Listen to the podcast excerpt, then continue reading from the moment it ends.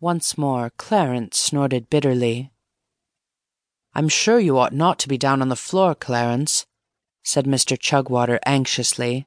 "It's so draughty, and you have evidently got a nasty cold. Must you lie on the floor?" "I am sporing," said Clarence with simple dignity. "But I'm sure you can spore better sitting on a chair with a nice book." "I think the kid's sickening for something," put in Horace critically. "And he's deuced roopy. What's up, Clary?" "I was thinking," said Clarence, "of my country, of England." "What's the matter with England?" "She's all right," murmured Ralph Peabody. "My fallen country!" sighed Clarence, a not unmanly tear bedewing the glasses of his spectacles. "My fallen, stricken country!" "That kid," said Reggie, laying down his paper, "is talking right through his hat. My dear old son, are you aware that England has never been so strong all round as she is now? Do you ever read the papers? Don't you know that we've got the Ashes and the Golf Championship, and the Wibblywobb Championship, and the Spiropole, Spillikins, Puff Feather, and Animal Grab Championships? Has it come to your notice that our croquet pair beat America last Thursday by eight hoops? Did you happen to hear that we won the hop, skip, and jump at the last Olympic Games? You've been out in the woods, old sport." Clarence's heart was too full for words. He rose in silence and quitted the room. "Got the pip or something," said Reggie. "Rum kid. I say, Hirst's bowling well. Five for twenty-three so far." Clarence wandered moodily out of the house. The Chugwaters lived in a desirable villa residence which Mr. Chugwater had built in Essex. It was a typical Englishman's home. Its name was Nasturtium Villa.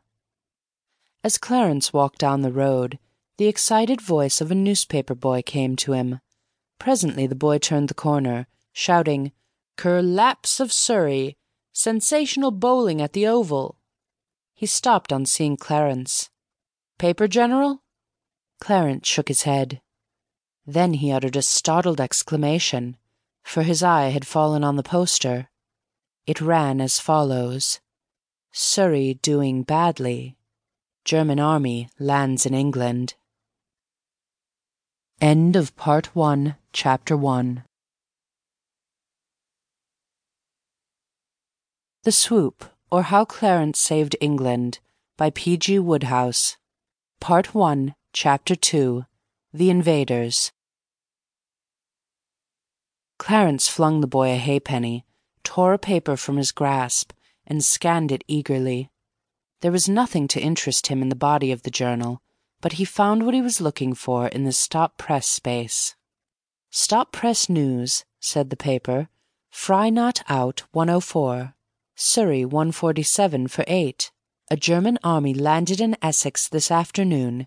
Loamshire Handicap Spring Chicken 1, Salome 2, Yippy Addy 3, 7 ran. Essex! Then at any moment the foe might be at their doors. More, inside their doors.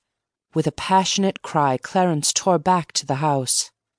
He entered the dining room with the speed of a highly trained Marathon winner, just in time once more to prevent Mr. Chugwater lowering his record. "The Germans!" shouted Clarence. "We are invaded!"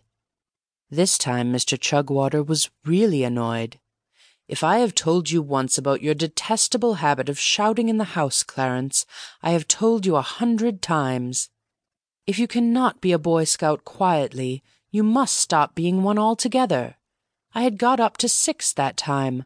But, father Silence! You will go to bed this minute and I shall consider the question whether you are to have any supper. It will depend largely on your behaviour between now and then. Go." "But, father!"